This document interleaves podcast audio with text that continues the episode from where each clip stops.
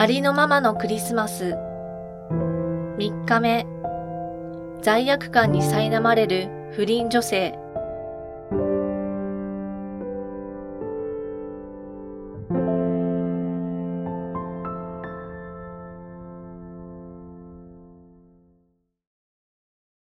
彼らはそれを聞くと、年長者たちから始まり、一人、また一人と去っていき、真ん中にいた女と共にイエスだけが残された。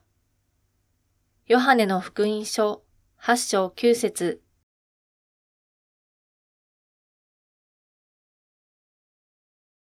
ある女性が不倫現場で捕らえられ、イエスのもとに連れてこられました。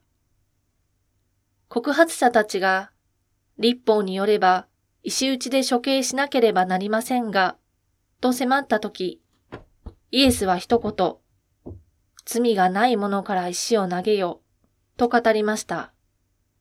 それを聞いた告発者たちは一人、また一人と去っていきました。告発者や野獣馬たちが立ち去り、イエスと彼女だけになるまでに、どれほどの時間がかかったのかはわかりません。その間彼女は石や罵声がいつ飛んでくるかという恐れ。不倫現場を目撃されてしまった恥。何より罪を犯してしまったという罪悪感から座り込んだまま動けなかったでしょう。顔を上げることもできなかったのではないかと思います。一方、イエスは恥と罪悪感に苦しむ彼女を直視することもせず、身をかがめて地面に何かを書きながら、まさに適当な距離感で寄り添っておられました。そして彼女の心が開くのを待って、私もあなたに裁きを下さない。行きなさい。もう決して罪を犯してはならない。と御言葉をかけられました。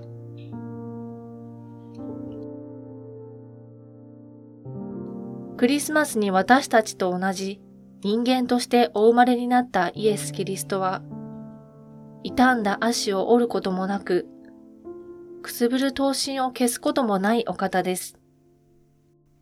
罪を見過ごすことはなさいません。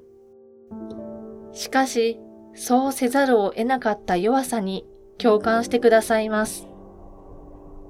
私たちが罪悪感や悲しみで打ちひしがれ、座り込んでしまうとき、イエスの方から私たちの苦しみのただ中に降りてきてくださいます。そして私たちが御言葉を聞いて立ち上がれるまで隣に座っていてくださいます。それがどれほど長い時間であろうとも、その名はインマヌエルと呼ばれる。訳すと、神が私たちと共におられるという意味である。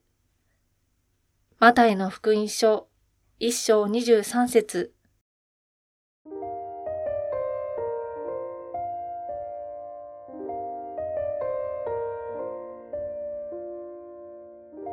拭いきれない罪悪感や失敗を抱えていませんか？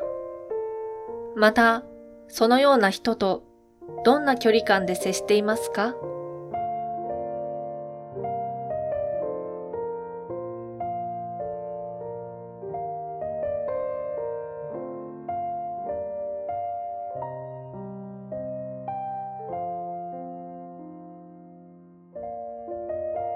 罪を犯してしまい、痛みに打ちひしがれるとき、あなたが待っていてくださることを思い出させてください。